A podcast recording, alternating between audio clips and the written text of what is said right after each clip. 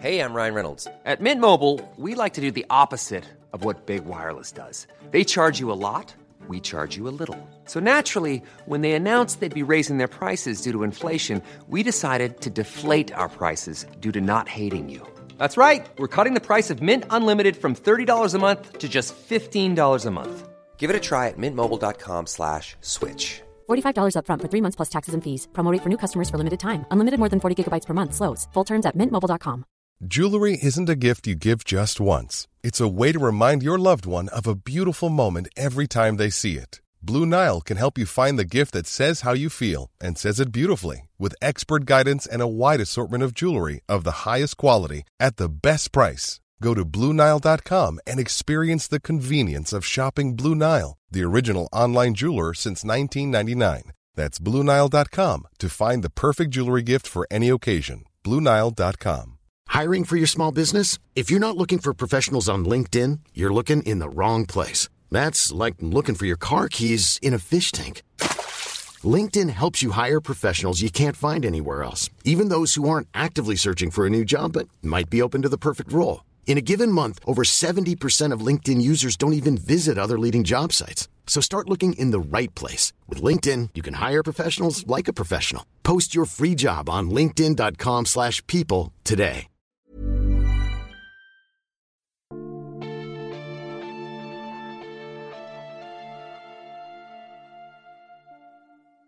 Välkomna till Sagan om Isfolket-podden avsnitt 31 Färgkaren Jag heter Dan och med mig har jag Anna Hej Anna! Eh, hej Dan! Hej, känner du inte igen min röst? Nej! Vad tråkigt Vad har hänt med dig? Jo, det var så här att eh, igår morse spelade vi in två avsnitt av min podcast Fan of History med Brennan Rankin Och då tog vi upp en eh, assyrisk kung som tog över 745 f.Kr.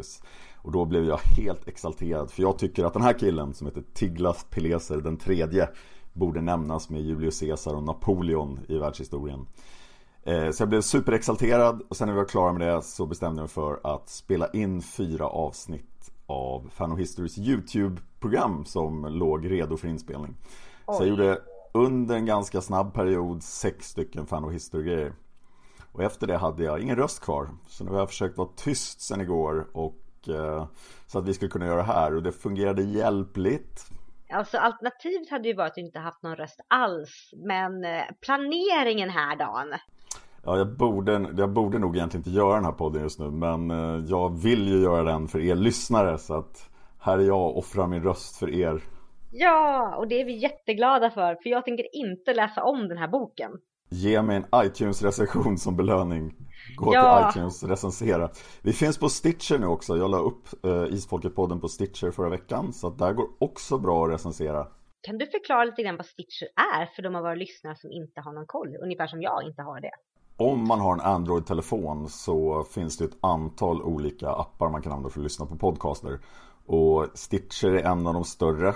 Jag har ingen Android-telefon så jag har gått efter en lista över ställen där man måste lägga upp sin podd. Så om ni har en Android-app där ni lyssnar på poddar och Isfolkspodden inte finns där så säg till oss så ska jag fixa det. Mm. Lämna en kommentar på vår Facebook-sida så löser vi det. Och det är superviktigt just för att jag är på väg att göra sju podcaster snart eh, parallellt. Så att jag skulle vilja att alla de går att lyssna på på alla Android-appar. Det är en väldigt bra grej. Ja, men nu ska vi prata Isfolket. Ja, färgkaren alltså. Färgkaren ja. Ja, och jag tänker ju fråga då, vart är vi på väg? Eh, med färjan. Ja, precis. Ja, över Nättes sjö jag förstår. Ja, och Nättes sjö som vi tror är en dränkt flickas sjö är ju inte det. Det är ju en Nertus Tyrs sjö och här har jag ju spöken och gudomar och fan och hans moster och vidskeplighet och vi har kärlekshistorier och massa historier och jag blir alldeles matt. Ja, det är jätterörig spökhistoria över det där färgljuset. Ja, och det är lite synd för att vi har ju väldigt få riktigt bra spökhistorier i Isfolket. Ja, Alltså så här, eller skräckhistorier. Vi har ju Korpens vingar. Och sen har den här alltid stått som en för mig som en bok som jag har blivit väldigt rädd för. Det är ett återkommande tema definitivt att vi har just böcker som är spökhistorier. Ja, men den här var för mig i paritet med Korpens vingar. Jag har dragit mig om för att läsa om den här just för att jag vet att jag blir väldigt rädd för den. Och nu när jag läste om den så blev jag ju rädd men jag blev inte så rädd som jag hade förväntat mig. Nej.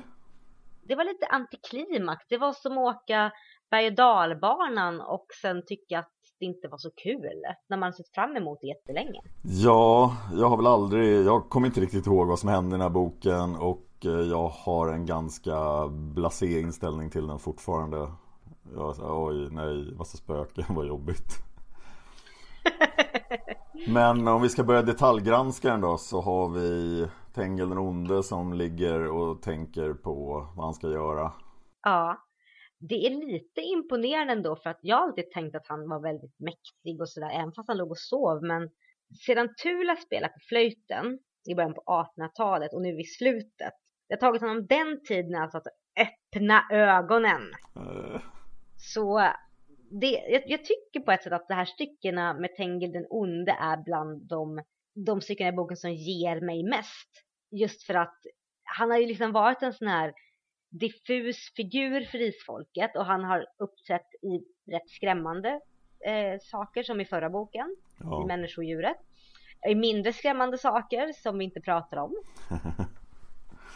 och nu så får vi liksom reda på lite grann om hans spelregler och vad det är som gäller. Vi får reda på att han faktiskt har väldigt mycket makt men den här besvärjelsen som ligger över honom gör honom så pass svag att det tar nästan hundra år att öppna ögonen.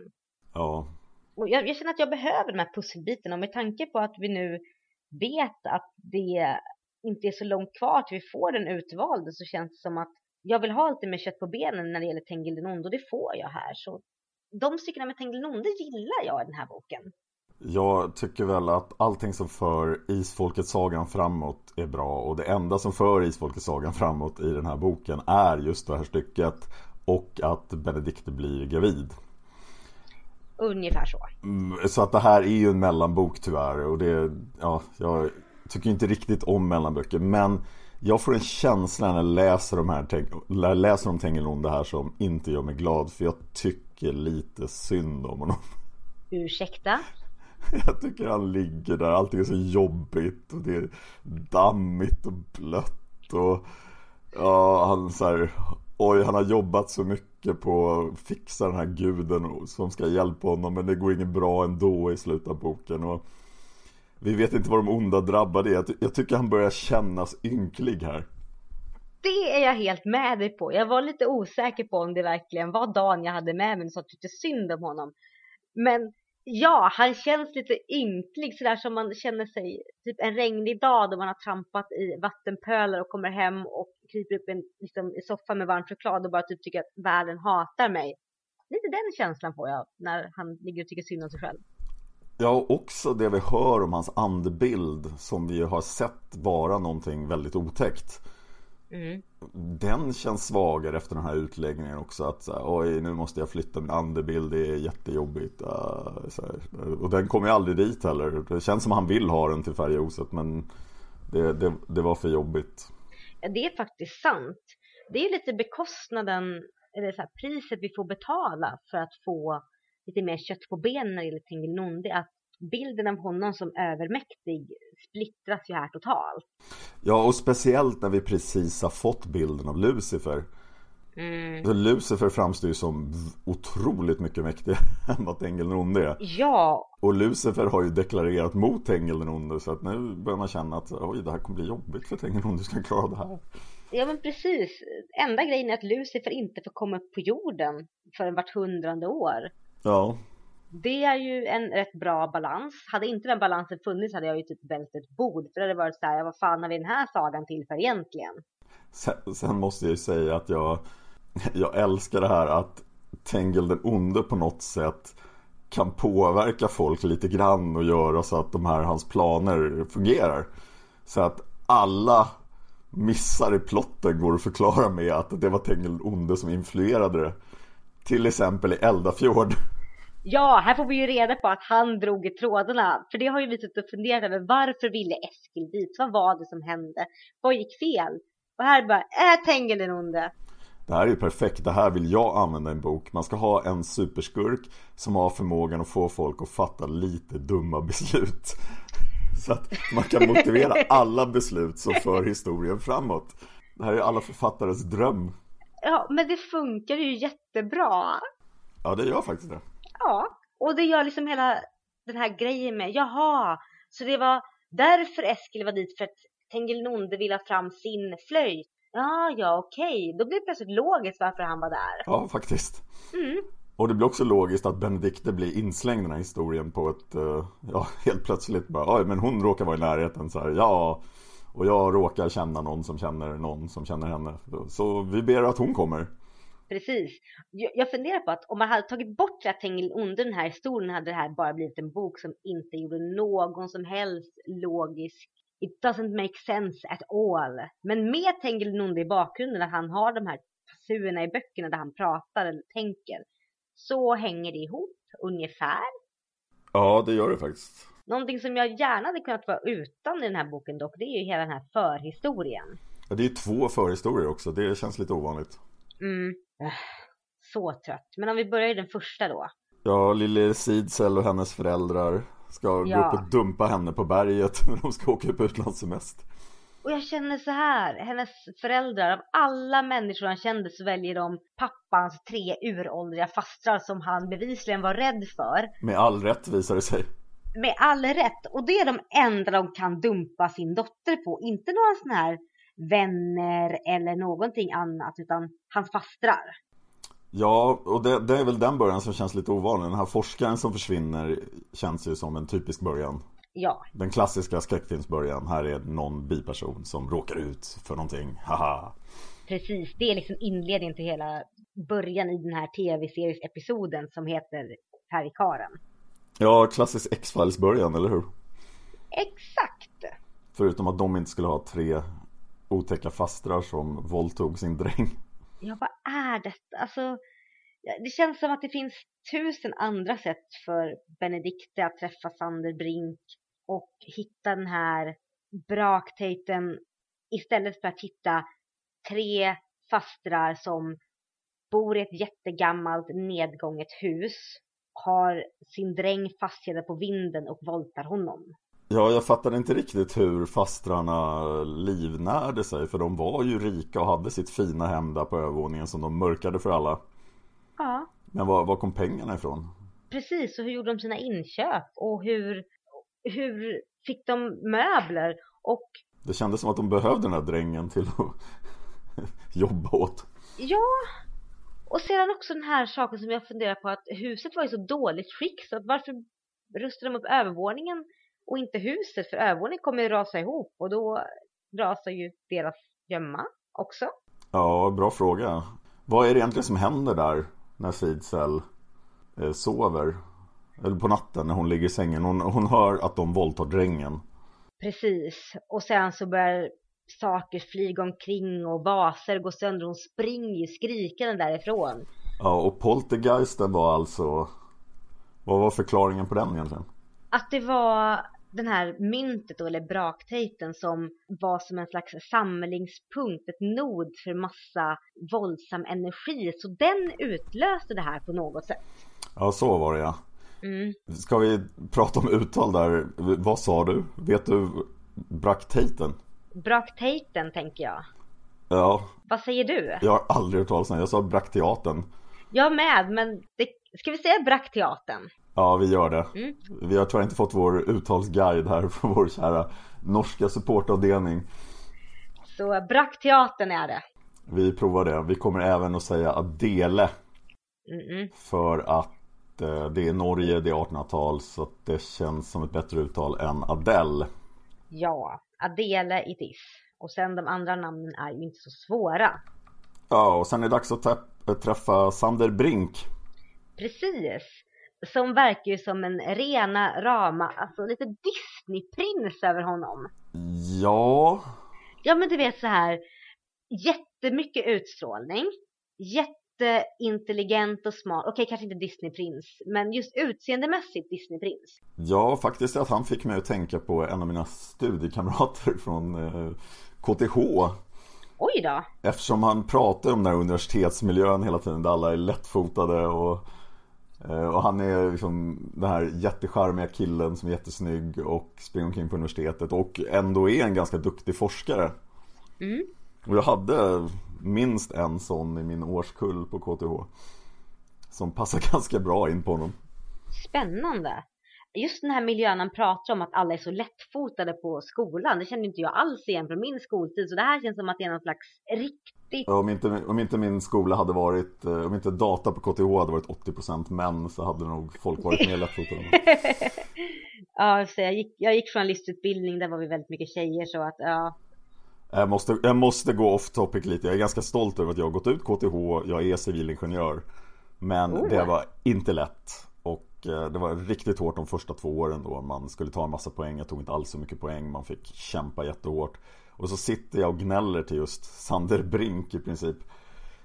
Eh, på någon lektion där då. Och då, då, tyckte, då tänkte han efter då så här, ja, ja, det är lite mycket nu. För att jag läser ju till civilekonom också samtidigt. Wow! Ja, och det var ganska vanligt ändå att folk gjorde det. Men så tänkte han efter en stund så sa han, jag kanske ändå måste byta basketlag. För det är lite jobbigt att spela allsvenskan samtidigt som där. Och hur kände du dig då? Tyckte jag okej. Ja, ja, ja, ja, jag fortsätter plugga här. Ja, men lite så. Sander Brink känns ju som en sån där undermänniska på något sätt. Ja, han känns alldeles för bra. Fast samtidigt framstår han ju som extremt omogen. Ja, på just det här hela relationsbiten. Jag hade nog, hade jag träffat honom hade jag nog sett igenom att han var så omogen och tyckte att fast den där vill inte jag ha att göra med. Men nu när jag är lite äldre och han är ju ändå, vad är det, han är 20-ish. Ja, 25 tänker jag med honom som. Ja, jag hade nog tyckt att jag hade nog tyckt att han var charmig men på ett lite grann stora vis. Jag hade klappat honom på och tyckt att du är jätteduktig. Och vad du kan mycket. Ja, vem kan mycket? Lite grann på den nivån. Ja, ska vi gå till bokens huvudperson då? Ja, Benedikte! Yay! Ja, hon är ju faktiskt ganska sympatisk. Det här är ju någonting nytt. Det är en kvinnlig... Det är, hon, hon påminner väl allra mest om Heike. Ja, Men hon har helt andra förmågor. verkligen. Men även fast hon påminner om Heike så är hon ju som du säger helt ny. För att vi har inte haft någon kvinnlig ful drabbad som vi fått följa så här. Och hon är väldigt sympatisk och även fast man inte kan kanske känna igen sig till henne i, att hon, i förmågorna hon är drabbad och klumpig och storväxt och ful. Då tror jag alla kan känna igen sig i den här känslan av att man träffar en jättesnygg människa och man faller hals över huvud som Benedictia för Sander. Och man är så osäker och känner sig att jag är inte värdig den här personen och försöker dölja sin kärlek och det blir ännu mer uppenbart.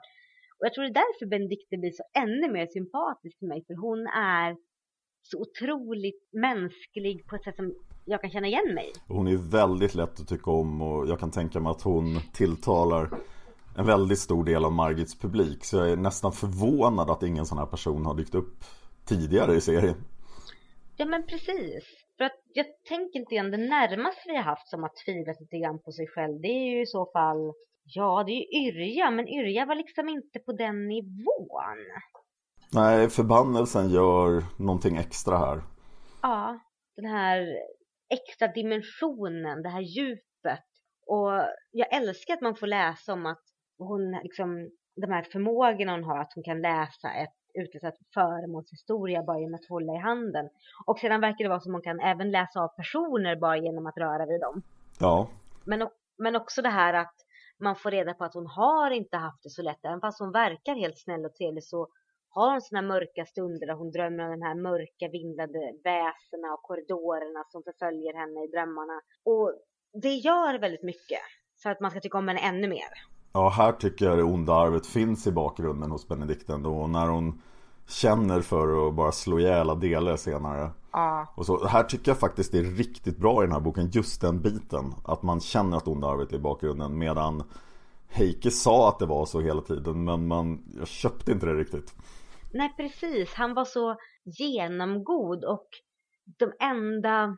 Vissa hade ju sina kärleksproblem också där han var så här, nej men jag är inte värdig vare sig Vinge eller Gunilla men det blev inte så här själsslitande, öppet och ärligt som vi får läsa om att Benedikte har det.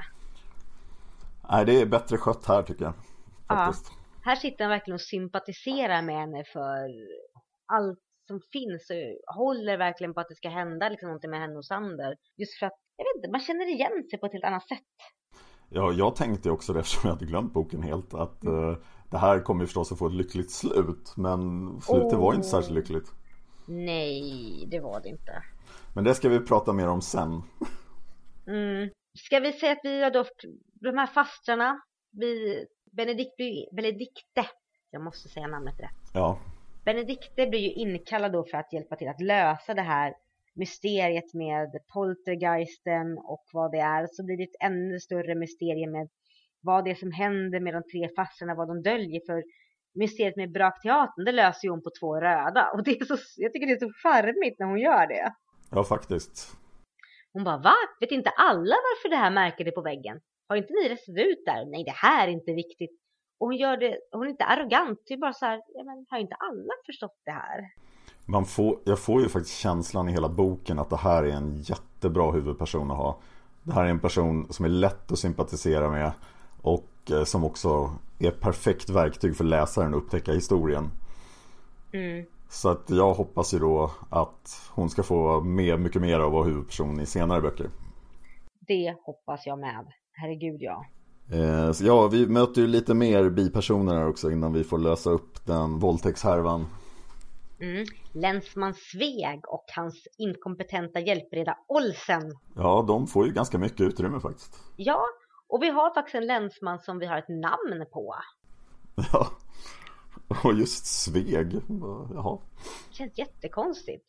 För, och jag tycker ju om att de här två får namn och får ta lite plats. För att en sak som jag ibland kan bli lite grinig på just i Margits böcker är att vi har personer som är viktiga men som inte får några namn. Ja. Och det gör att jag glömmer bort dem tills nästa läsning. Men genom att de får namn så kommer jag ihåg dem. De går in i historien på ett helt annat sätt. Jag tycker de är ganska färgrika. Vi får, vi får lära känna dem. De har sin lilla konflikt där. Mm. Men de är båda renhåriga i botten och, och hjälper till. Ja, Olsen genom att dö men ja, ja. Ja, han är väl den man skulle saknat minst av det där sällskapet. Ja, Adele kanske. Faktiskt ja, Adele. Hon har inte kommit in än för nu måste vi prata våldtäkt av män. Ja, är det här första gången vi ser en eh, manlig våldtäkt i serien? Ja, det fanns väl Förekom det inte i Korpens vingar? Nu blir jag osäker. Räknas det inte som nekrofili? Maran våldtog ju Snivel. Så var det ja. Men det är fortfarande väldigt ovanligt grepp i en bok och om vi bortser från Maran våldtog Snivel ja. och nekrofilin i Korpens vingar. För jag vill ändå klassa det som nekrofili för de är döda när hon håller på med dem. Ja, jag tror att nekrofili kräver att den aktiva parten är eh, vid liv. ja. Eh, men här har vi ju här har vi en våldtäkt när båda parterna är vid liv och inget av dem är ett skumt sagoväsen. Ah. Nej, det är sant. Utan det är en grupp kvinnor som förgriper sig på den stackars drängen. Ja, jag satt liksom när jag läste och tänkte att märker man det här så mycket i nutida böcker? Och jag kom inte på så många. Och jag tycker det är väldigt djärvt av Margit att våga skriva att det här faktiskt kan drabba män också. Definitivt. Det som kanske störde mig lite grann det är att drängen Ja, nu tycker han det är lite jobbigt och att han sitter fast där men han är ganska Ja, han är ganska entusiastisk ändå. Så här, det känns inte som att han har lidit jätteskada. Nej, både jag och nej, han säger liksom att han inte var med på det sådär så att Men ja, det, alltså det blir Om man inte läser den djupare eh, tonen i det hela på det här sättet att ja men det här är faktiskt en manlig våldtäkt så är det rätt att man så här skrattar lite grann, hö, hö. Drängen som var lite lite så här, in, lite under normalbegåvad, blir våldtagen av en kvinna, hö, hö, hö. Och då blir det väldigt mycket buskis av det. Ja, det är det som jag känner att det blir lite grann. Mm. Så det är liksom, det, det, är risky men jag vill ändå ge lite cred att Margit vågar skriva om det här för att jag tror inte det var så vanligt att man skrev om det då. Det är inte vanligt att man skriver om det nu heller. Nej. Om Nej. ni som lyssnare kommer ihåg några andra bra exempel på det här så får ni gärna skriva dem i kommentarerna på Youtube till exempel eller på vår Facebook-sida. Sök bara på Sagan om Isfolket-podden på Facebook. Gör det. Det är jättebra. Ja, nu är ju man, manliga våldtäkter som utförs av kvinnor är ju minoritet av våldtäkter men det är ju väldigt lätt att sådana blir förringade Ja. på grund av könsstereotyper då att killar vill alltid ha sex och så vidare. Så att det är, jag tycker det tas lite för lätt på det här ämnet. Ja, och dess, det tycker jag med. Och jag tycker det är, just därför tycker jag det är viktigt att Mike lyfter upp det. Också lite synd att det faktiskt inte berörs mer just i boken. Att länsmannen säger att ja, men de ska, nu har de, nu ska de spärras in för att hålla dig fången. Och jag bara, men hallå, våldtäkterna, de, de ska väl också straffas för våldtäkterna? Nej, okej, inte det. Oj, nej det tänkte jag inte ens på men det är en bra poäng. Jag reagerade på det faktiskt lite grann. Okej, kan vi glömma tanterna nu? Ja, vi glömmer tanterna, vi reser därifrån. Och det de har med sig från den här historien är den här brakteatern. Och en grej som vi har glömt för att Sander Brink och länsman Sveg och Olsen har ju hittat den här döda kroppen. Just det, och det är eh, Mårtensens eh, professor Ja, docent Klammer. Ja, som gick åt Precis, och han hade ju på sin rygg samma märke ristat som det finns på brakteatern. Just det, och han var blotad, eller hur? Precis. Eh, halsen uppsnittad, inget blod i kroppen. Och då måste han ha blivit blotad av, av Mårtensen och tyskarna, Öh. eller? Ja, det måste han ju ha blivit. Ja, för färgkarlen blotar väl inte folk? Jo, han måste bli, han måste bli blotad av färgkarlen för Mårten kom ju upp mycket senare. Ja, just det, det stämmer. Så att eh, färgkarlen gör sina egna blot om man inte har några medhjälpare. Precis, varför smutsa ner sina egna händer liksom när man kan skaffa slavar som man sedan blotar dem också. Då måste vi släppa in Adele i historien då. Precis, och vad gör hon i den här soppan egentligen? Hon har ju till slut då börjat undra om Mårtensen har tagit vägen efter sex veckor. Ja, bara så här, hallå, kanske lite tidigare. Ja, Adele känns ju väldigt mycket som en typisk Margit-karaktär. Hon har väldigt lite förmildrande sidor. Mm, väldigt lite substans, väldigt eh, irriterande. Jag satt faktiskt och funderade om man kunde applicera lamptestet på henne. Oj, ja, hur går det då? Om man byter ut henne mot en lampa genom hela boken och boken fortfarande bibehåller sin, eh, sin plott och sin historia. Jag tror inte det skulle gå, nej. Nej, det var det jag kom på också för att hon är ju, ge- genom att hon finns med i berättelsen så får ju Benedikte massa, massa mindervärdeskomplex och svartsjuka och vi får det här trekantsdramat som egentligen inte är ett trekantsdrama men vi får kemin i ett trekantsdrama. Jo, men nog är det ett triangeldrama alltid, det tycker jag nog. Ja, fast Sander han ligger ju med Adele och sedan så vill inte han ha något mer men det är Adele som springer efter så Ja fast du, du har rätt, det är ett trekantsdrama. Det är bara att mannen står i centrum och inte kvinnan och jag är så van vid att se, se trekantsdramer där det är en kvinna och två män. Ja, nej men det är lite uppfräschande faktiskt. Ja, faktiskt. Men innan vi ger oss upp till färgoset så var det någonting jag reagerade på starkt här. Okej, berätta. För makarna Martinsen, Mm. de har alltså gett sig av på sin resa. Ja, Vilket man kan ifrågasätta, men det har de gjort. Mm. Och nu när alla ska upp till färghuset, då bestämmer de sig alltså för att lämna den här åttaåringen på värdshuset. Så de, pröj, de betalar ett rum för en åttaåring och så säger de sitt här i en vecka, minst. gud jag hade inte tänkt på det. Det är ju jättehemskt. Ja, föräldrarna vet ju inte var hon är någonstans, eller hur? De hade åkt tidigare. Ja men precis, så och hon är åtta år, kan vi inte lämna henne på Lindalen i alla fall? Ja, det låg ju ändå i närheten, eller, eller någonting. Jag tycker lösningen är verkligen, nu måste åttaåringen försvinna ur historien. Precis, släng pengar på gästeriveriet, de är säkert jättebra. Man bara, okej. Jag tycker det är vansinnigt oansvarigt och helt eh, out of character för Benedicte att inte reagera på det här. Ja men precis, och Benedikta har ju ändå bevisligen en väldigt stark eh, känsla och liksom mot barn. Alltså vad kan gå fel om en åttaårig flicka hänger på ett värdshus en vecka och inte har någon som ser till henne? Så många scenarion i mitt huvud och det ena är värre än det andra. Nej, jag hade inte reagerat på det men usch, fy, inte okej. Nej, det är vansinnigt dåligt faktiskt. Ja, usch. Okej, upp mot Färjeoset, denna fantastiska ort som tydligen var jätteviktig förr i tiden men nu har alla dragit därifrån. Och de här Precis. vägarna som gick förbi där och de verkar inte användas heller utan alla har bara lagt om vägarna och undviker Färjeoset. Ja, och det borde ju vara en varningssignal att ingen i bygden där de åker igenom vill riktigt prata om vad som hänt. De, de säger, ja det bodde en massa folk där tills för typ 30 år sedan, flyttade alla, vi vill inte prata om det. Punkt. Ja, och sen blev jag väldigt förvånad när vi kom upp till Färjehuset. Färgkarlen dyker upp och Benedikte manar ner honom. Och så bara, "Eh, va? Var inte det här slutstriden? Precis, och så här, vad hände här?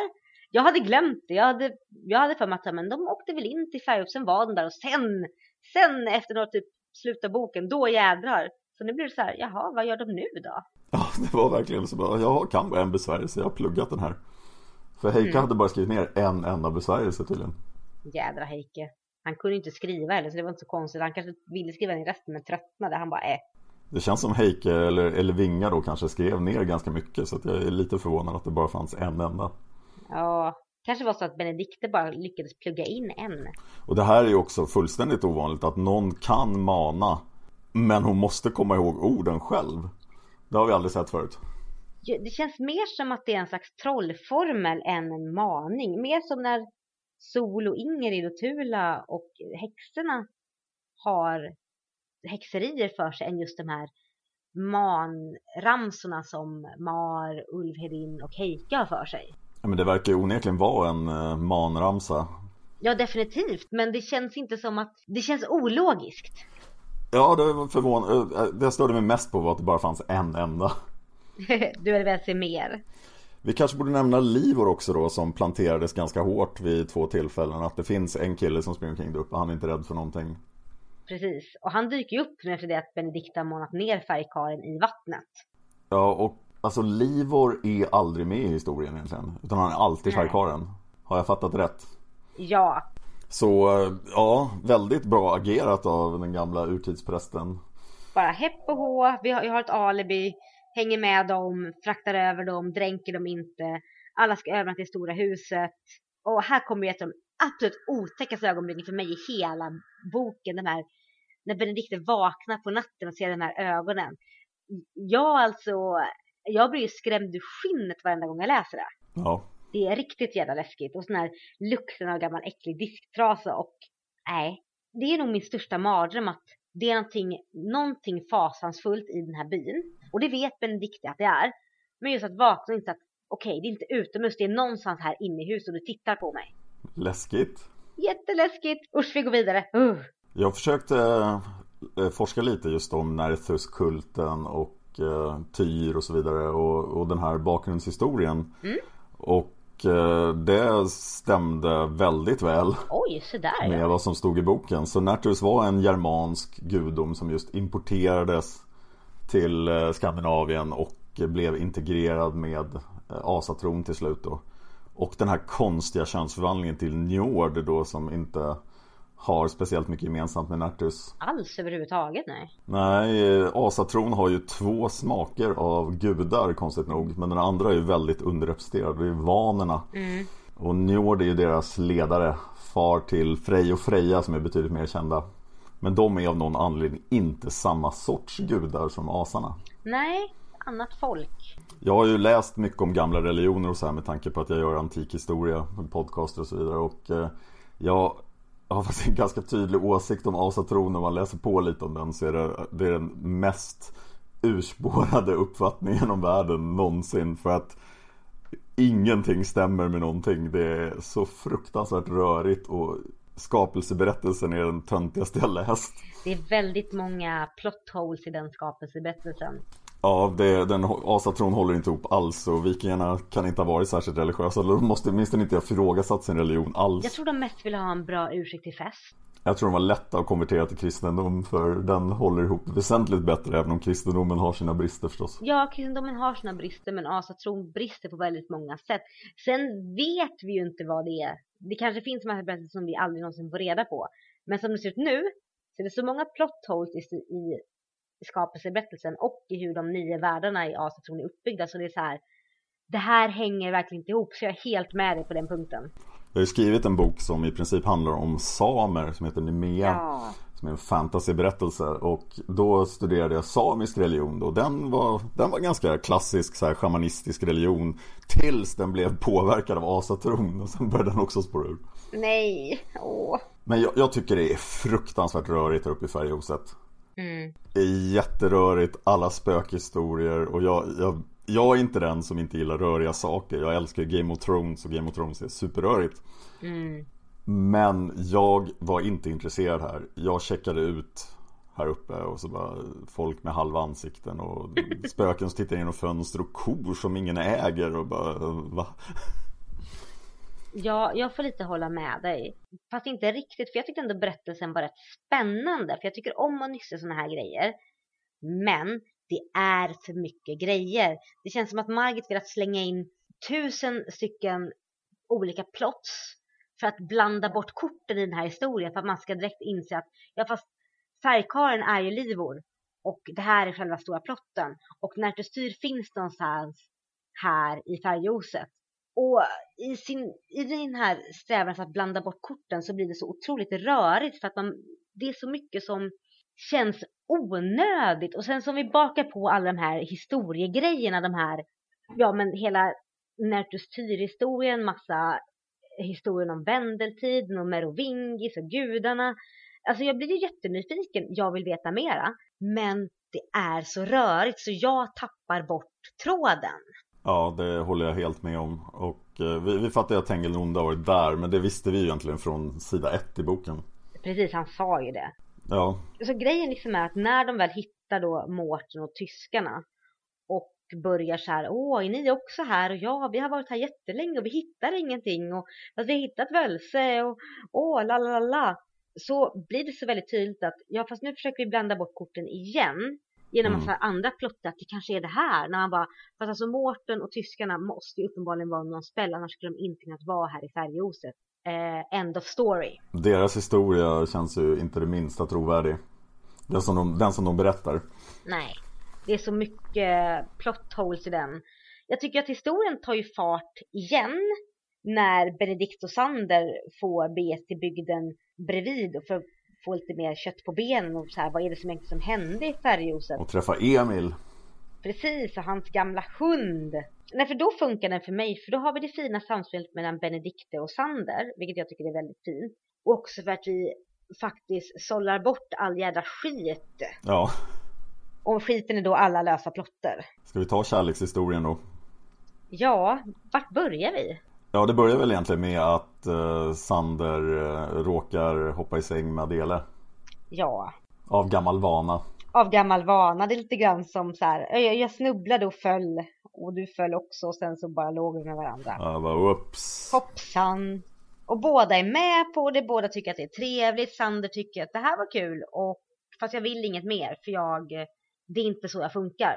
Nej, han vill ju aldrig någonting mer vad jag förstår. Nej, han, Ja, I hans tidigare historia. han verkar vara en typisk one night stand människa som inte kan knyta sig till någon på en nivå för han, han har inte blivit kär. Köper du att han faller för Benedikten? Alltså både ja och nej. Ja. Eh, nej, för att det känns som att eh, det går lite väl fort. Ja, för att de verkar ändå ha en sådan bra eh, samhörighet med varandra just på det intellektuella planet. De verkar vara väldigt bra eh, vänner. De, de är båda bildade, de kan prata lätt om saker, de kan prata väldigt djupt, de följer med varandras tankegångar på det sättet.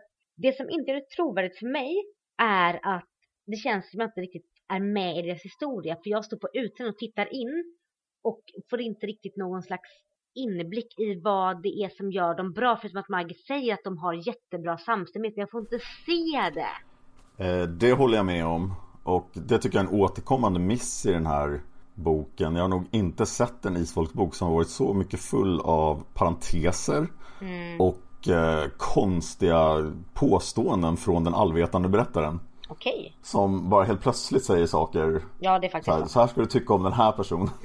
Och det är verkligen inte visa utan det är berätta.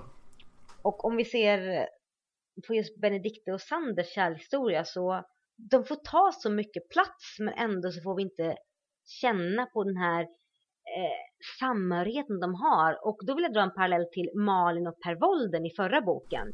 Där Ja. Per var med typ i fem sidor och Margit ändå lyckades fånga hur bra stämning de hade mellan varandra. Och här har Benedikte och Sandra en hel bok och på ett intellektuellt plan förstår jag att okej, de verkar tycka om varandra.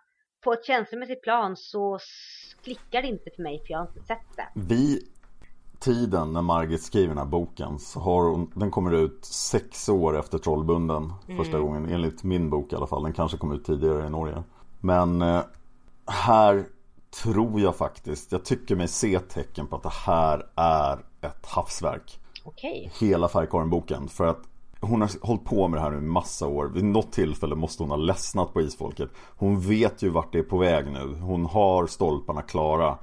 Hon vet att den utvalde är på väg. Hon vet vad som kommer hända. Men det här är ju helt en sidohistoria. Så att den här måste hon skriva. Hon har en deadline. Hon gör de här allvetande berättarmissar. Det känns som bara en korrekturläsning till av den här boken hade hjälpt. Ja. För jag tycker att den är slarvigt berättad. Ja, faktiskt. För att den hade vunnit på om den hade shapats upp, vissa saker tagits bort och att det varit kanske lite mindre trådar till det här kanske är färgkarlen eller så är det här eller så är det den här grejen som är rätt. Jag har ingenting emot att det är massa religionshistoria historia för det tycker jag funkar i och med att vi har Sander som kan mycket. Ja, men alla lösa trådar som bara hänger och slänger. Det håller liksom inte. Det är som att försöka hitta en vacker ros mitt i ett tistelsnår. Hade man bara tagit bort tistlarna hade rosen stått där. Det var jättebra. Men nu så orkar man inte för det står tistelsnår runt omkring. nu spekulerar jag vilt också. Utan jag tror, för att jag tror att Margit vid det här laget då, efter att skrivit så här många böcker, har blivit en så pass skicklig författare. Vi ser ju mycket av hennes styrkor i den här boken. Vi ser det här gamla mystiska, religiösa. Vi ser de bra bipersonerna och saker och ting är bättre. Vissa saker är bättre än saker i början av sagan. Oh ja. Men det känns slarvigt. Det, hon hade kunnat göra den här boken mycket bättre. Ja, jag håller med.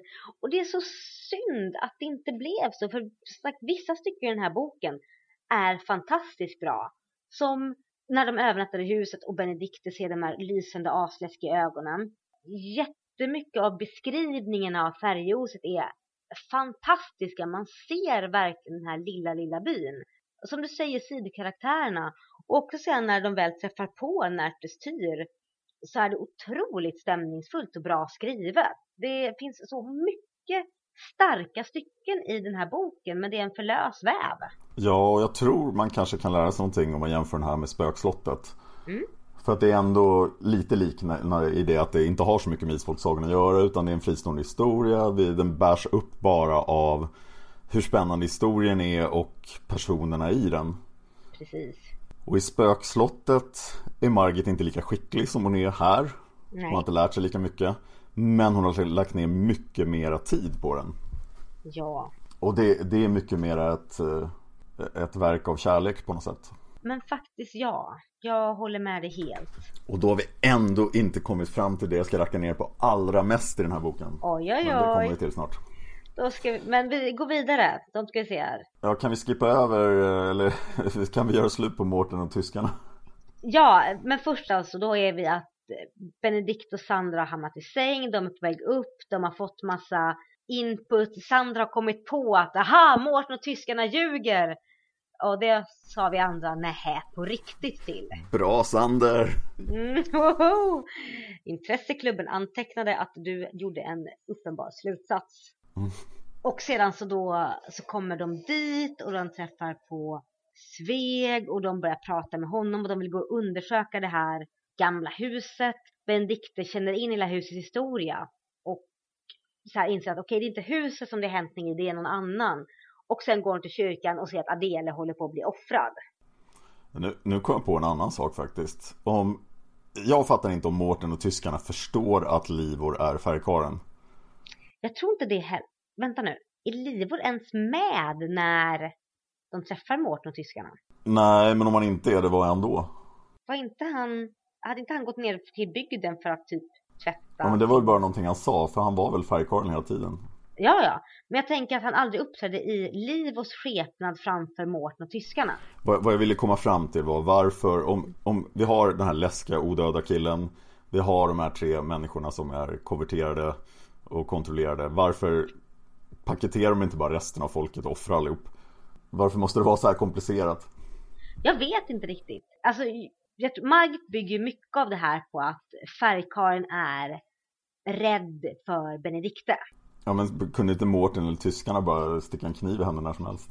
Ja precis, bara, eller bara wackat henne i huvudet med en spade och sen, var, sen offrat de andra.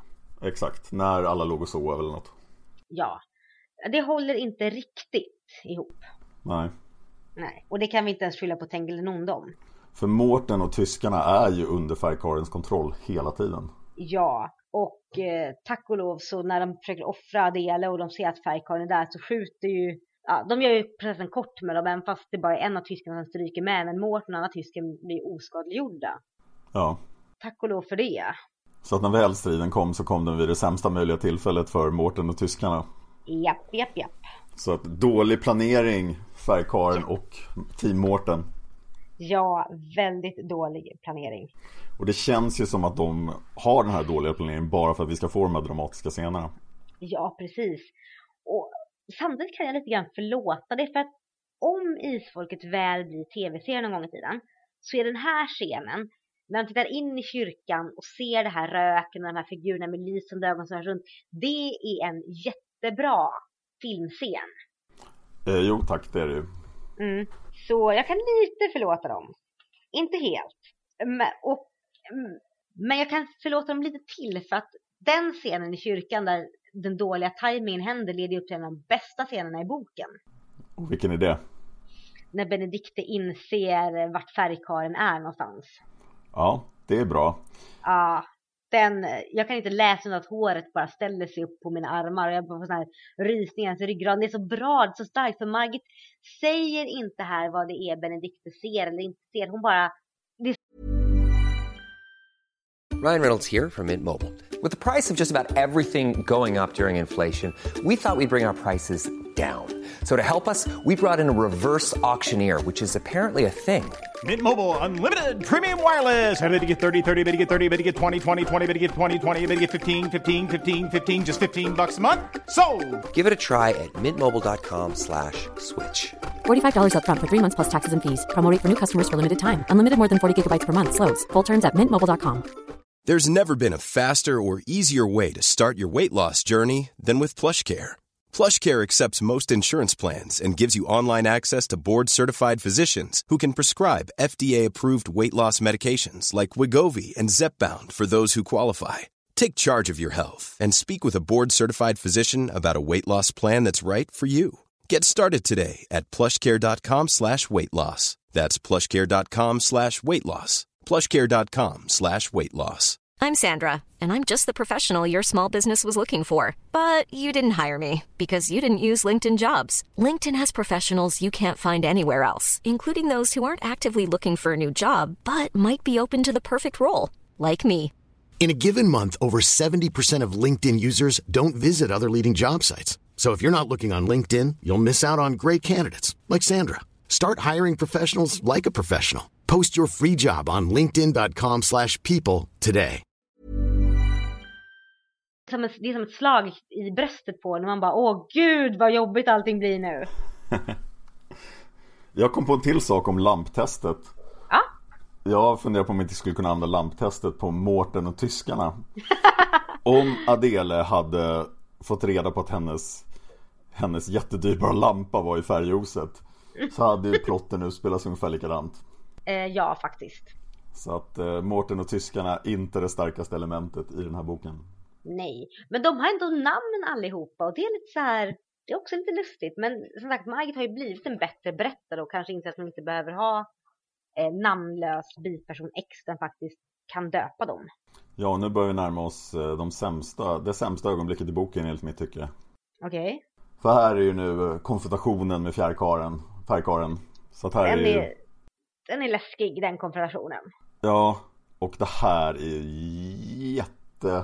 jättelat historieskrivning.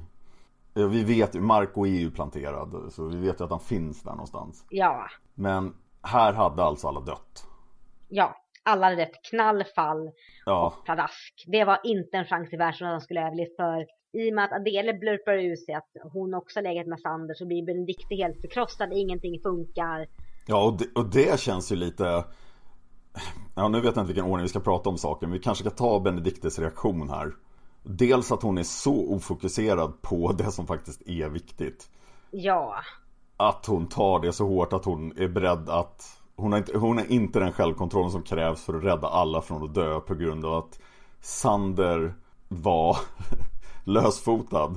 Vilket Mm. hon mycket väl visste om innan. Japp. Jag tycker överlag hennes reaktion på att Sander har varit på Adele är, Den är förstås förståelig Men han har ju inte dolt det på något sätt han har ju, liksom, Hon vet ju att han är en sån person Ja, och han hade dem inte samtidigt. utan Han låg med Adele, låg inte med Adele, låg med Benedikte eh, och nu är det lite grann dem. Så jag har lite svårt att förstå reaktionen. Och jag försökte fundera på om det var för att Benedikte var ung, men hon är inte så ung, hon är inte 14 år ung. Men sen kom jag på att det är faktiskt hennes första kärlekshistoria. Hon bygger upp och lägger in väldigt mycket i den här enda kärlekshistorien. Ja Och jag tror att det är därför hon får så stark reaktion. Liksom, hela hennes värld rasar. Hon ser liksom att ja, men det här är det enda jag kommer få. Han var ett as, jag orkar inte. Men jag känner att det är lite dokusåpa grej där hon bara nej jag klarar inte av men man bara eh, gengångare, gengångare, färgkaren, ni kommer dö om typ tre sekunder om inte du skärper dig. Okej, du står fortfarande och typ och klappar till folk. Ni kommer dö. Äh, okej, det är kört. Ja och Sander är ju faktiskt omvänd Hon har ju gjort det här Hon har hittat den här fallne killen, lite bad guy sådär Och så har hon ju konverterat honom Precis, han vill ju ha henne. Och sen, sen dumpar hon honom Ja! Och jag kan inte riktigt... alltså, Jag förstår det på ett sätt men om... Men Sander säger ändå att jag låg med Adele innan jag låg med dig. Det var inte samtidigt, det var inte så att jag vänsterprasslade med henne samtidigt som jag hade dig eller vice versa utan vi låg med varandra. Hon ville mer, jag ville inte det. Jag är så här, vad är grejen? Men jag tror att Benedikte lägger in så mycket därifrån. Det var liksom hennes det perfekta, det himmelska, det som inte skulle ha några fel. Vilket hon borde inse att det skulle ha för att Sander är ett omogen. Men och, och, hennes drömbild av Sander och deras förhållande pallar inte sånt här slag. Nej och det påverkar henne så starkt att vi vet ju att hon kan besegra färgkaren, det har hon redan gjort Ja, ja. Men nu så kan hon ingenting. Så det är ju, det är ju helt... Uh. Och det för mig fram då till det sämsta ögonblicket, Marcos ingripande. Vad är det här? Va, varför? Han har blivit skickad dit för att hålla koll. Ja. Av någon. Eh, hur håller han koll? Ingen aning. Han, då får, får vi förutsätta att han har någon slags magisk förmåga att se vad som händer. En magisk GPS-sändare på Benedikte. Ja, och han framstår ju som oändligt mäktig även om man inte säger att han är det. Precis. Och han, han kan besegra när du styr. Ja. Dock vill jag säga till Marcos lilla, lilla fördel så har han ju väldigt mycket mer personligt i den här boken än vad jag någonsin sett honom, haft i förra boken. Plus att han faktiskt visar väldigt mycket osäkerhet. Han är inte säker på att han kan ta Nertus styr. Han är så här, jag vet inte om det här kommer gå bra. Ja, det är ju bra att han gör det faktiskt. Ja, att han har det här självtvivlet, annars hade det varit kört. För nu får jag känslan av att så fort någon råkar i problem i Isfolksagan Så fort någon är i fara så är det ingen fara längre. För Marco har koll på allting. Han kan dyka upp och rädda alla. Mm, lite den känslan tyvärr. Och han kan dyka upp var som helst och vi har ingen aning om vad han kan. Men- Och Tengil onde har ingen aning om att han finns ens. Nej, precis. Så Marco framstår som alldeles för bra och han dyker upp alldeles för lägligt. Och det har jag svårt att förlåta den här boken för. Mm. Jag hade ju så väldigt gärna velat se att Benedikte faktiskt kunde ta hand om det här själv. Att hon fick ett hårt slag av det här att Sander låg med Adele och att hennes perfekta dröm blev krossad. Men ändå kanske typ så här, jag tar det sen och bara manade klart färgkaren. Jag hade nog varit helt okej att Marco kom in och tog hand om Nertus Tyr. Ja, det hade varit bättre Men att, Mar- men att Benedikte fick avsluta färgkaren så att de ändå att inte att Mark kommer in när Benedikte är totalt jättetrasig och känslor överallt. För det blir så väldigt mycket damsel in distress över det hela. Ja, och jag vill racka ner på det ännu mer. Vad, vad 17 sysslar Alrunan med? Alrunan har tagit hand om värre grejer än det här. Ja, Men den bara, nej, här är obehagligt så jag kan inte göra någonting i den här, eh, på det här hemska stället. För att, eh, Alrunan vill inte, Alrunan vill helst till Henning igen. men lite så. Ja. Nej men Alrunan visade ju faktiskt, det tyckte jag var ett ganska fint ögonblick, att, den, att Benedikte var rätt. Ja, Hon fick det, ju finaste Alrunebehandlingen, det är såhär, ja jag lägger mig lite till rätta här, så, åh det gillar jag. Ja, precis. Gosig-gos. Så Benedikte är ju viktig för släkten och så vidare, så vad, varför, vad gör den? Jag tror bara det är så att Margit glömmer bort att Benedikt har Alrunan. Vilket är synd, för det var ju en så fin uppbyggnad till att Henning lämnar över Alrunan. Men sen bara, nej men nu, nu är det mer bara som en slags, som en vattenspruta för att stanna, stanna bara. Men nej, Alrunan, du kan göra mycket mer. Kunde inte Alrunan bara, i och för sig, man kan ju tycka att Alrunan var med första gången Färgkarl blev nermanad. Att den gjorde någonting där, men sen sägs det väl någonting om att den, eh, så här, "Eh, det här är obehagligt, jag kan ingenting här. Ja men någonting sånt där. Det känns så väldigt, det känns igen som att det bara ska vara upplagt för att man ska komma in och rädda dagen. Ja, för Alrunan hade aldrig låtit Heike gå åt där. Nej, gud nej. Men här är Alrunan alltså bara, nej jag kan inte göra någonting, Benedikte, du är döden som du inte kan fokusera. Precis.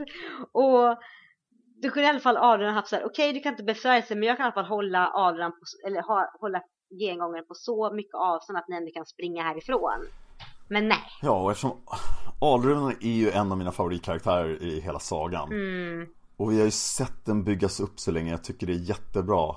Fram till det här ögonblicket, här blir Alrunan bara ett halsmycke. Ja, Men, men det slutar inte där! nej. Var är förfäderna? Men är inte du glad över att förfäderna inte är här? Nej, men... Jo, på ett sätt är det, men jag undrar ju varför. Ja. Isfolkets dal, jättebra, de kunde inte komma in där, det kan jag köpa. Men här är de, och Tengil den onde nämner de inte heller. Det skulle kunna vara någonting att här, hans kraft gick åt till att hålla förfäderna borta. Och då skulle han verka mäktigare och förfäderna, man skulle förstå, men här är det som att Ja, här är det som att Margit har glömt bort hela förfäderskaran. Ja, och det sägs ju att Benedikte har haft kontakt med förfäderna och de är hennes vänner. Men det känns som att så fort Marco kommer in och räddar dagen så är det bara nej, pang boff, borta. Ja, Marco har alltså inte bara räddat dagen utan även här, spärrat av hela området för andra magiska krafter som vill rädda dagen. Det är så här, men vad händer?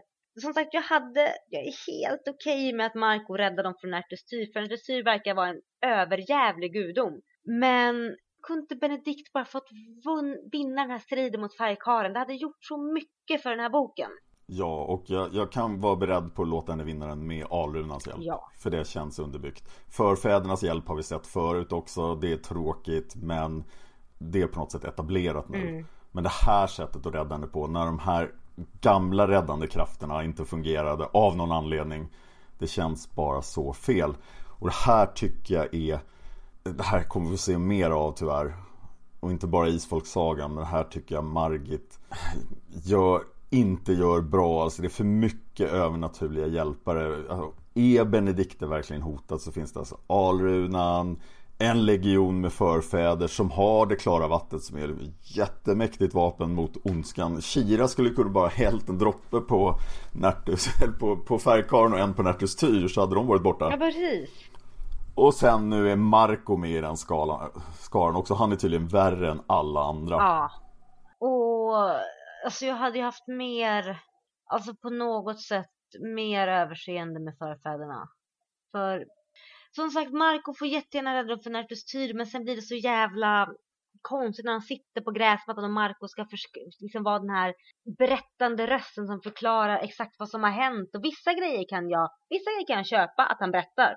För det tycker jag som läsare är intressant. Jag tycker det är intressant att han berättar Ja. historien bakom, färg, bakom att han kan läsa in Sells historia. Men sen han bara, ja men Livor lever, han är inte död. Och ja det var Tengil Nunde. Och det här, det blir som en jävla Scooby-Doo historia. Jag bara, vad fasen händer? Och han vet allt. Ja, och jag har svårt Men du, för du det. har ju nämnt det stycke som ska bli föremål för dagens Isfolksteater snart. Ja, hurra! För många har begärt mer Isfolksteater. Och idag kommer vi framföra då Marco undervisar Benedikte i allt. Och eftersom min röst är så dålig så kan jag inte göra rättvisa för min favoritkaraktär Marco Som det inte låter som jag gillar alls idag. Eh, Så att jag kommer att vara Benedikte Och jag får vara Marco. och, och Adele. Yay. Och det ska vi göra snart, men innan vi gör det ska vi knyta ihop säcken här. Ja. Men vi kan ju bara konstatera att när Marco går ner och tar död på Nertus tyr Det tycker jag är en fantastiskt bra skriven scen just för att man inte får se den. Det är väldigt dramatiskt, väldigt bra stämning. Ja. Eh, Så jag kan förlåta honom det. Jag kan förlåta honom mycket men eh, så att vi sätter oss på gräset och pratar allt som har hänt och Marco kan dra information som man vore Wikipedia känns ju lite överdrivet. Ja, när, när han väl kommer till Närtesty, jag är inte det minsta nervös där utan jag vill bara att boken ska ta slut. Åh, Tyvärr. jag tyckte det var sett att han blev lite nervös och stod och var så här, jag vet faktiskt inte om jag klarar av det här. Jag köpte inte det. Va? Det gjorde jag med hull och hår. Men jag måste, okej nu låter jag jättenegativ till den här boken och jag tycker definitivt inte det är den sämsta Isfolket-boken. Nej, gud nej. Men jämför Ta en slumpmässig scen från den tidiga sagan Ta till exempel när Tengel, Silje och barnen ska ta sig över fjället Oh, mm. Och det är, de är i sån livsfara liksom. Det är bara deras egen beslutsamhet som kan ta dem Men det finns ingen där som hjälper dem Och jämför den scenen med Ja, främst då striden med färgkaren här För att det är, det är som värld av skillnad tycker jag Mm. och det är precis det här som händer med de här övernaturliga hjälparna. Att allvaret försvinner från historien.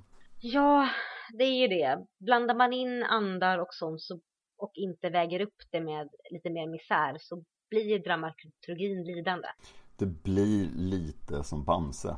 Ja, lite så. Det blir liksom dunderhonung. Det, det, vi kan, kan vi lösa det här på något sätt? Ja, vi har ju dunderhonung. Vi löser det med dunderhonung. Är Mark och Dunderhåningen? Ja, och förfäder och Alruna och Äh. allt annat övernaturligt. Ja, faktiskt. Slödder som springer omkring i historien.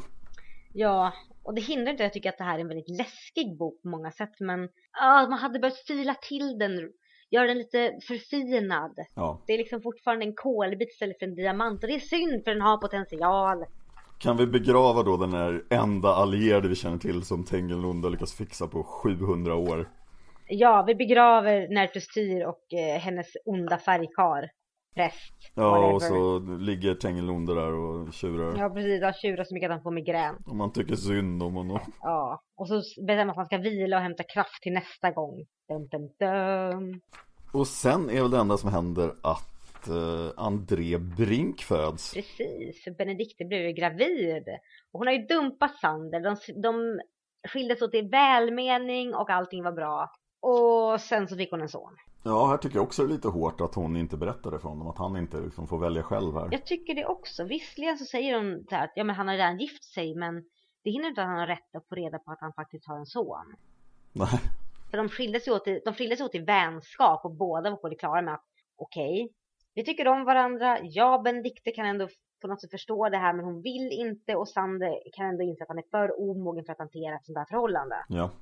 Så att, jag menar, han hade ju nog inte velat komma och ta sonen ifrån henne för att jag förstår inte logiken och resonemanget hur Benedikte Nej. Benedikte fattar det här livsavgörande beslut för Sander egentligen. För att någon gång kommer han ju få reda på det här. Eller kan få reda på det här. Ja, Eh, ja, men han är född i alla fall. Vi får inte veta någonting om honom. Men han blir givetvis väl mottagen av alla glada isfolksmänniskor vid Lindalen. Får vi höra någonting mer här?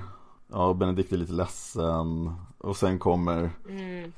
Ja, jag trodde vi skulle få några fina planteringar. Vi har ju sett så mycket bra planteringar på slutet. Men det är bara så här, både Benediktes halvsyster Vanja och Malins son Kristoffer kommer att få en bok där de kommer att ha en massa problem. Och naturligtvis blev det Benedikte som fick ordna upp det, för hon är en Heike för 1900-talet. ja tack, jag skulle precis säga det. Mm. Och jag blir lite ledsen för det. Där, där, där, där tappar hon lite sin unikhet.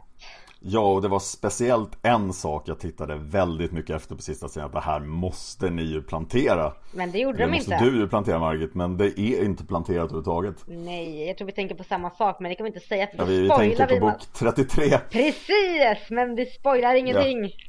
Nej, vi spoilar ingenting. Nej. Titta inte vad bok 33 heter. Åh, oh, det är fint. Vi tycker om bok 33, eller hur? Eh, ja, jag tror bok 33 kommer vi ha en del att säga om. Ja. Eh, men nu är det 1900-tal i alla fall och det kändes ju ödesmättat att oj, nu.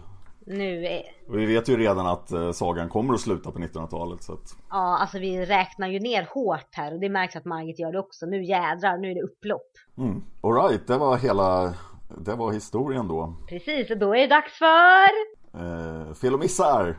Isfolksteater. Jaha, Hallå! okej. Då kommer vi att läsa eh, våra roller här då. Anna är Marco och jag är Benedikte med min drabbade röst. Precis. Och du är även Adele. Yay. Och vi läser från sid 225. Mm. Och det är Benedikte som börjar.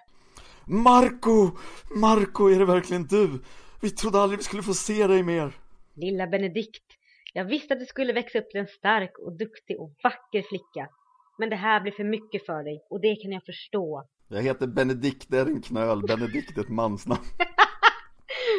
Var har du varit Marco? Och var kommer du ifrån nu? Jag lever mitt eget liv och så råkar jag händelsevis komma förbi. Nej, det sista tror inte jag på. Nej, du har rätt. Men du är en drabbad Benedikte och jag blev tillfrågad om jag ville passa lite grann på dig nu. Det är en farlig plats här. Så jag tog en tur hit. Jag kom visst i rätt ögonblick. Ja, tack! Miljoner tack! Han, han dyker inte upp igen. Nej, nej, nu är han borta. För alltid. Han och hans båt. Men här finns mera. Det, här finns mer än du vet, Benedikte. Vår onde stamfare är ute efter dig! Efter mig? Varför det? Han börjar vakna.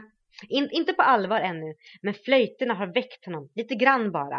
Och han vill eliminera alla hot mot hans styrka.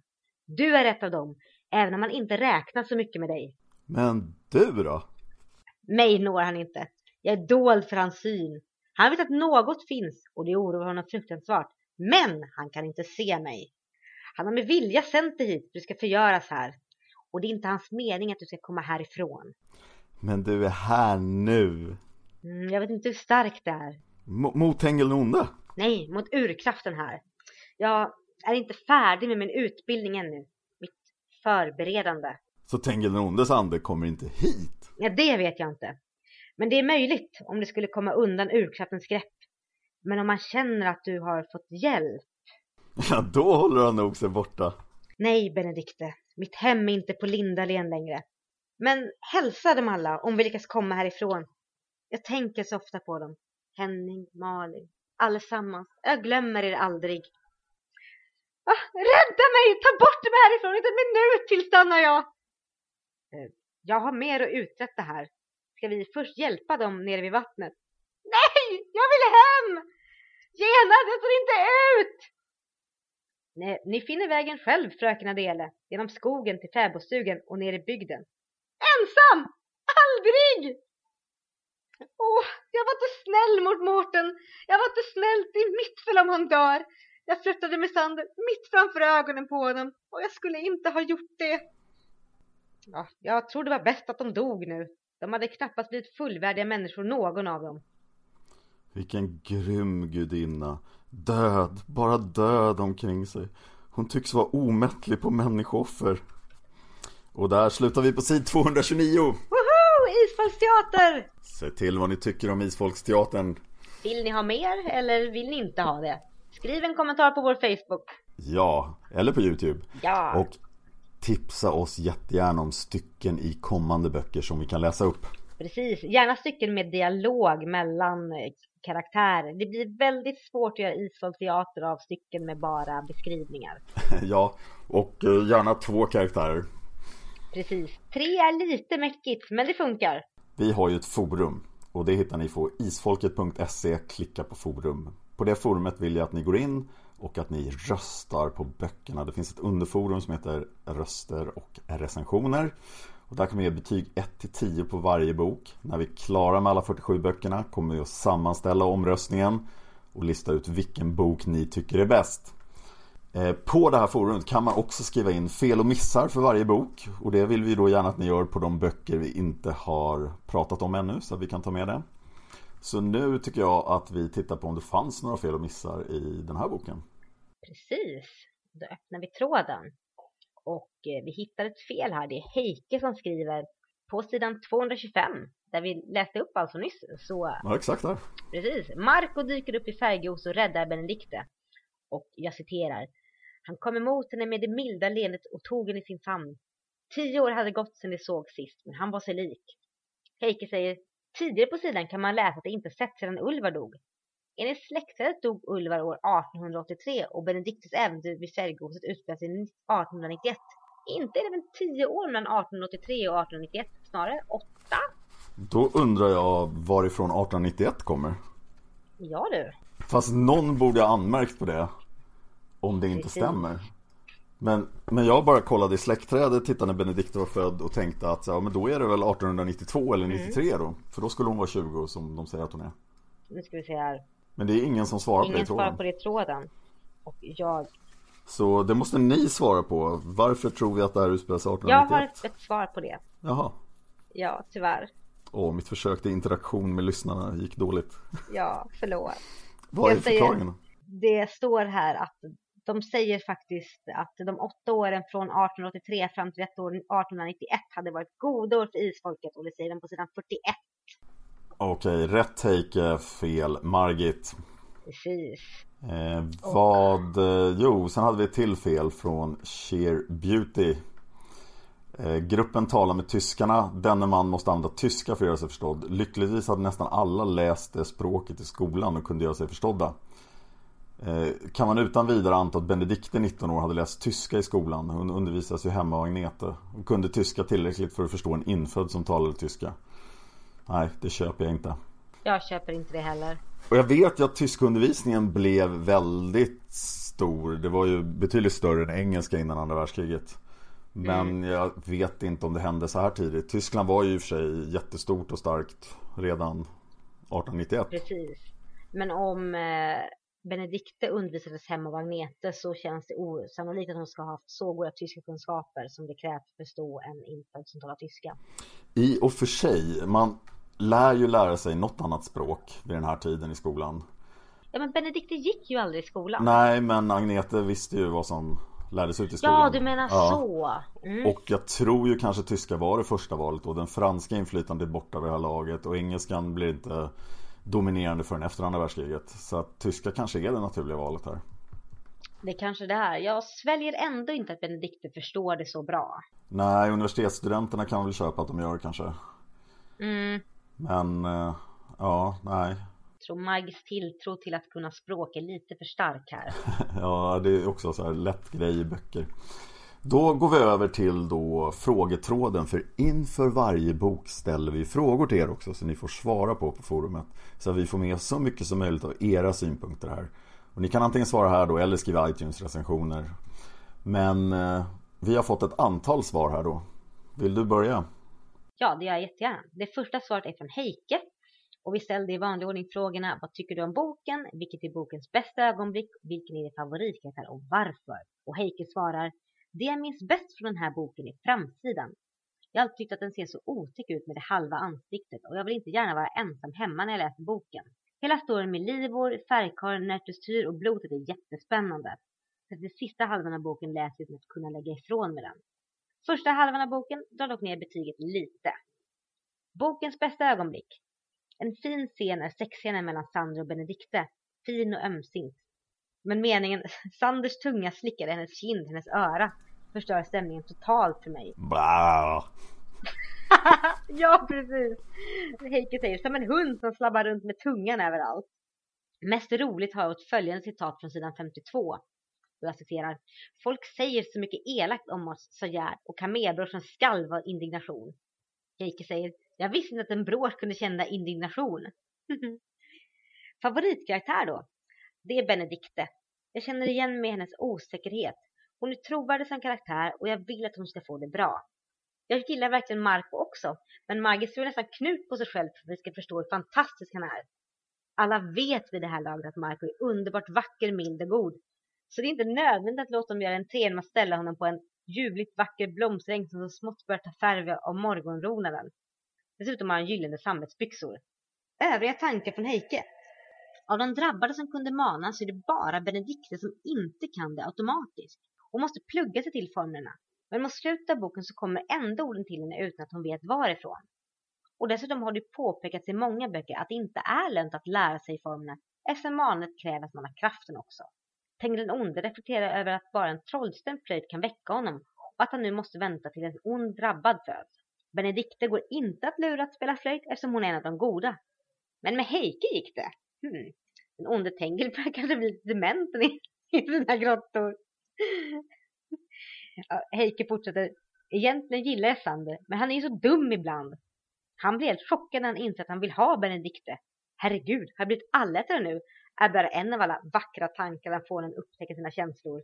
Och slutligen funderar på om inte Benedikt överreag Benedikte överreagerar en aning. Sander hade sex med Adele innan ens tog ögonen för Benedikte. Är det så farligt? Get over it! Det måste jag bara hålla med om. Jag har två andra synpunkter på Heikes kommentarer som jag måste reflektera över. Dels är framsidan riktigt bra faktiskt. Det hade jag inte tänkt på innan hon sa det. Den är jätteläskig. Framsidan är riktigt bra med färgljuset i bakgrunden och båten och ja. Jo. Lite, lite billigt att vi inte ser eh, Benediktes ansikte överhuvudtaget. Ja, men ändå. Eh, Men sen måste jag ju reflektera över då de gyllene sammetsbyxorna. För som jag påpekat tidigare, Marco är ju min roll och jag har varit Marco i fem isfolksföreningar där man skulle välja en person ur isfolket. Och jag har blivit så trakasserad över gyllene sammetsbyxor. oh, Ja, det är folk som har försökt tvinga mig att ha på mig gyllene sammetsbyxor i samband med isfolksfester. Jag tror att jag har haft det någon gång. Men det har varit en ständigt återkommande tråkning av Marco att de här gyllene sammetsbyxorna. Så ja, de är nog lite för mycket. vissa har gyllene skor, andra har gyllene sammetsbyxor. Får jag be dig ta samtliga synpunkter här faktiskt för att rädda min röst lite grann. Definitivt. Nästa synpunkt kom från fröken Anna-Maria som säger Färgkarlen är en riktigt bra bok. Spänning och kärlek i lagom blandning. Ja, den första delen med tanternas spökhus kunde jag klarat mig utan.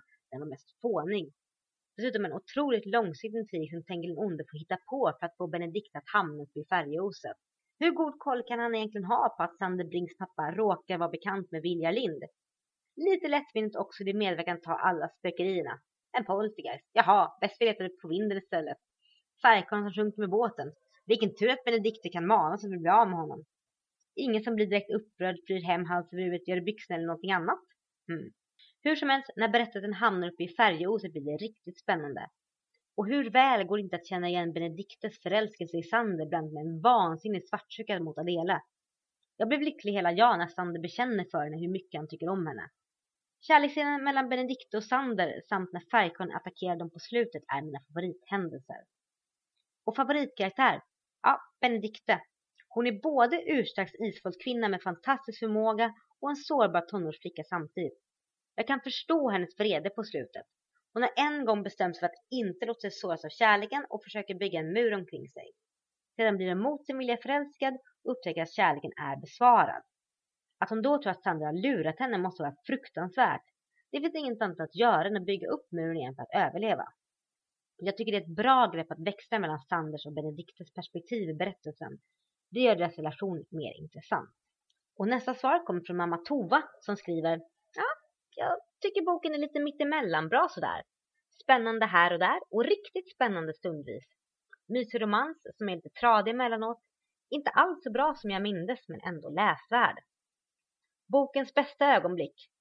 Benedikte står och tittar ut i fönstret och ser att något är fel med spegelbinden. Sen ser han att Livor saknas och inser att det är han som är färgkaren. Shit på en fritt!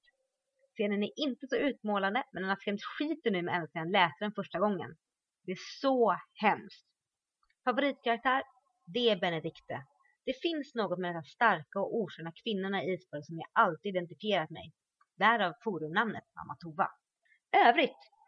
Om nu Tengil den onde är så mäktig att han kan styra massor av människors handlingar och öden så att de hamnar i Färjestad till slut så är det lite besynnerligt att han inte lyckas göra så att Thomas eller den prostituerade eller Jolin spelade på flöjten utan att vara tvungna att gå via isfolket. Hur svårt kan det vara? Mhm. Bra poäng mamma Tova. Och nästa svar kommer från Akasha som skriver Rätt bra mellanbok. Inte av de bästa men inte så dålig heller. Rätt spännande men lite för rörigt med både historien i början hos de snåla tanterna, färjeoset, kärlekshistorien och det sammanblandade gudarna Nertestyr. Adele, hennes fästman, liken i floden med mera med mera. Tycker ni är lite väl innehållsrik faktiskt. Hade lite svårt att hänga med i svängarna. Bokens bästa ögonblick. Det är scenen där Benedikt flippar ur och smockar till alla i närheten. Favoritkaraktär. Jag gillar Benedikte jättemycket. Skönt med en kvinnlig drabbad som inte är ett overkligt underskön utan väldigt mänsklig. Och nästa svar kommer från Tankred som säger Boken är ju så bra. All den spänning man får i den och Benedikte och Sand All den spänning man får i den och Benedikte och Sanders kärlekshistoria slutade inte som jag vet att den ska sluta, men man får träffa Marco igen. Jag ryser varje gång jag läser eller lyssnar på när färjekarlen springer efter Benedikte och hennes följe upp på stranden. Ni får rätta mig om jag har fel på något, det var ett tag sedan jag lyssnade på boken. Bokens bästa ögonblick? Hmm. När Sander och Benedikte får till det på värdshuset tror jag. Benedikte som aldrig trodde att hon skulle få en så snygg kille som Sander. Favoritkaraktär? Ja, det är Benedikte såklart. Jag skulle vilja känna Benedikte för hon verkar som en helt fantastiskt snäll person. Och så skulle jag vilja ha hennes speciella krafter att kunna läsa ut en saks historia bara genom att hålla i den. Och tanken skriver i övrigt så skriver hon Snart är det dags för en av mina favoriter, nummer 33, Längtar. Kör hårt Anna och Dan. Ja, nu kan jag inte vara tyst längre så att jag måste säga det att eh, jag tror att eh, Akasha delar, eller Tankre delar det med en massa personer. Bok 33 är många isfolksläsares favoritbok. Och nu börjar jag känna mig ganska taggad inför den. Woo! Nu får du fortsätta.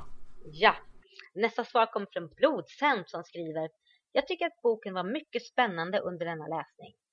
Förspelet tills Benedikte kommer in i bilden var lite väl långt och jag fattar inte grejen med de tre kåta tanterna. Var hela den historien ens nödvändig? Hade inte räckt med att Sander hittade medaljongen och kallat till sig Benedikte. På det viset hade deras relation kunnat fortlöpa lite till. För nu tycker jag nästan att det snabbspolas lite. Något jag stör mig på boken är att Margit återigen skrivas på näsan med sina historiekunskaper. Bästa scenen är helt från att Benedikte springer fram till sjön och manar ner färgkaren. Så himla ballt! Det är underbart att vi äntligen har en kvinnlig drabbad som kan mana i nivå med Mar, även om man måste läsa sig till det. Nåja, girl power! Min favoritkaraktär är, karaktär är helt klart Benedikte.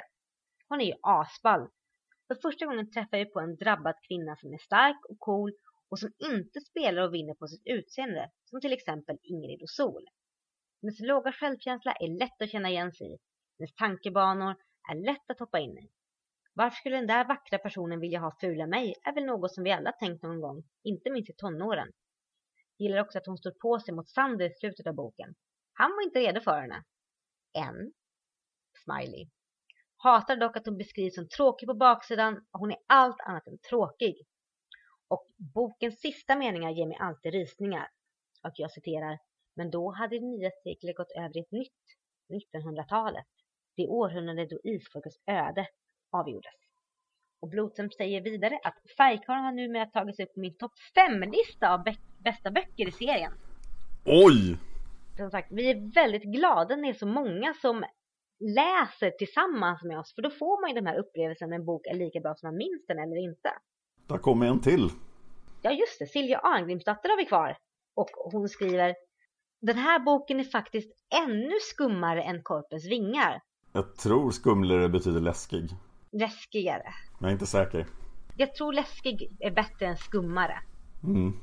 Så läskigare. Jag både gillar och gillar den inte på samma gång. Teorierna om färgemannen är många och lite väl... Röriga. Röriga, tack. Det är vanskligt att följa tankegången till karaktärerna emellanåt. Men lyckligtvis blir trådarna samlade till slut. Jag förstår inte helt varför Benedikte som en av isfolket drabbade har behövt läsa sig till huruvida, hur hon ska kunna mana. Och inte heller att Heike ska ha skrivit ner det hela. Han som inte kunde skriva nästan. Alltid tidigare har maningen kommit automatiskt. Och bortsett från Mar har väl ingen av dem egentligen förstått vad det är de säger när de manar. Jag reagerade också på hur fort Benedikte faller för Sander och hur hennes romantiska tankar hela tiden distraherar. Ja, distraherar henne när hon har viktigare saker att koncentrera sig på. Bokens bästa ögonblick. Då Benedikte äntligen kommer på vem Livor egentligen är med hjälp av spegelbilden i vindsrutan. Då står håret på armarna rakt upp på mig. Extremt läskigt. Och sen kan jag inte säga det där. Mm. Jag måste också, måste också lyfta fram det som sker mellan Benedikte och Sander på värdshuset. Det är faktiskt en av de allra finaste romantiska scenerna i serien. Favoritkaraktär? Mm, jag gillar Benedikte. Men hon känns lite som Heike light. Hon har många av samma egenskaper och har dessvärre mycket av samma negativa tankar om sig själv. Trots, för, trots att hon känns mänskligt kan det bli för mycket av det. Sander är en charmerande pojke som jag hoppas att se mer av. Marco har jag väntat på genom hela boken. Men han är inte lika mystisk och fängslandes nu som tidigare. Jag gillar honom fortfarande men inte helt på samma nivå som förut tror jag. Får läsa lite fler böcker innan jag gör upp en slutgiltig åsikt om honom. Ja, Och det var de åsikter vi hade. Jättekul att, ni har, att det har kommit in så mycket. ja tack för det allihop. Mm. Och vi ser fram emot många synpunkter på Hunger. Yay! Bok 32. Ja, och Dan, nu ska du snart få gå via din röst. Men var, ska man, var kan man hitta mer av dig till dess? Ja, man kan ju till och med till exempel hitta mig då på Fan of History på YouTube och iTunes där jag pratar gammal historia tills min röst går sönder. Eh, man kan också hitta mig pratandes på svenska om Palmemordet på eh, iTunes och YouTube. Eh, jag pratar Magic the Gathering på Magic Gathering Strat, eller jag spelar Magic the Gathering, Magic Gathering Strat på YouTube. Vad gör jag mera? Game of Thrones pratar jag på Game of Thrones Chat mm med Thomas Andersson. Och sen har jag lanserat en ny podd då som jag inte kommer ihåg om jag nämnt här eller inte. Men nu finns Seriemördarpodden på svenska där jag går igenom seriemördarfall och det är definitivt min otäckaste podd. Den är seriöst barnförbjuden, ni kommer få höra jättehemska saker. Jag har precis släppt de första avsnitten som handlar om Karl Pansram som gick runt och våldtog män och pojkar och slaktade folk i dussintals på 20-talet. Eh, och mera sådana historier kommer där. Och jag ser även fram emot i framtiden då att göra mitt första dubbelavsnitt där jag kombinerar två poddar. För vi kommer att göra ett Isfolket-podden avsnitt om en karaktär som också kommer att figurera i seriemördarpodden. För ja, det kommer en seriemördare i Isfolket som är en verklig seriemördare. Och som är jätteläskig vad jag minns. Ja, han är definitivt faktiskt en av de eh, otäckaste seriemördarna någonsin. Jag mår lite illa av att tänka på honom. Jag hoppas inte han är så otäck som jag minns. Men det är han säkert. Han är säkert värre än vad jag minns honom. Jag skulle nog vilja säga att Margit har förskönat hans historia lite. Han är nästan gud. ännu värre i verkligheten. Ja, det kommer bli roligt. Så, sen finns jag på Twitter då som Dan Horning och jag finns på Facebook som Dan Hörning och är den enda som heter det. Eh, var kan lyssnarna hitta mer av dig Anna? Ja, jag finns också på Twitter som Anna Seras. Där får ni jättegärna gå in och följa mig så blir jag glad. Sedan har jag en blogg som heter setsunaseras.blogspot.se. Den får ni jättegärna gå in och läsa. Där skriver jag om allt möjligt från mangaserier till tv-spel till feminism och antirasism. Och kopplat till denna har jag också en Facebook-sida som heter Setsunaseras. Och där hamnar alla mina blogginlägg jag skrivit om ihop med små uppdateringar, bilder och bara lite vardagstankar. Så gå jättegärna in och följ min Facebook-sida så blir jag väldigt glad och jag kommer också att lägga upp alla avsnitt av Isfallspodden där allt som kommer ut. Härligt! Ja, nu ska vi ta itu med hunger och det är väl bra så här i vinterkylan. Oj, oj, oj, nu blir det eländigt kan jag säga. Nu blir det misär. Misär. Misären, vi ska inte vara mätta och vi ska frysa och vi ska känna massor med hunger. Men det blir säkert roligt. Ja, jättekul. ja, nu får du gå hand om, ta hand om din röst Dan, så hörs vi nästa gång. Tack, hej då!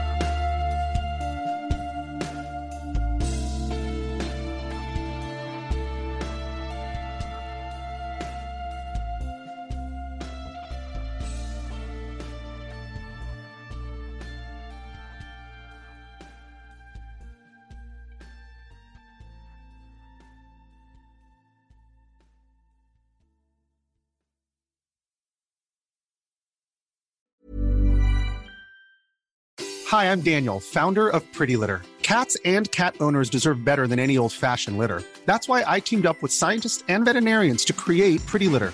Its innovative crystal formula has superior odor control and weighs up to 80% less than clay litter. Pretty Litter even monitors health by changing colors to help detect early signs of potential illness. It's the world's smartest kitty litter.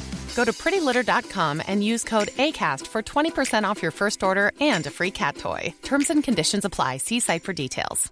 Hey, it's Paige DeSorbo from Giggly Squad. High quality fashion without the price tag. Say hello to Quince. I'm snagging high-end essentials like cozy cashmere sweaters, sleek leather jackets, fine jewelry, and so much more. With Quince being 50 to 80% less than similar brands. And they partner with factories that prioritize safe, ethical, and responsible manufacturing. I love that. Luxury quality within reach. Go to quince.com slash style to get free shipping and 365 day returns on your next order. Quince.com slash style. Hi, I'm Daniel, founder of Pretty Litter. Did you know cats tend to hide symptoms of sickness and pain? I learned this the hard way after losing my cat, Gingy. So I created Pretty Litter, a health monitoring litter that helps detect early signs of illness by changing colors, saving you money and potentially your cat's life. Pretty Litter is veterinarian developed, and it's the easiest way to keep tabs on your fur baby's health right at home. Go to prettylitter.com and use code ACAST for 20% off your first order and a free cat toy. Terms and conditions apply. See site for details.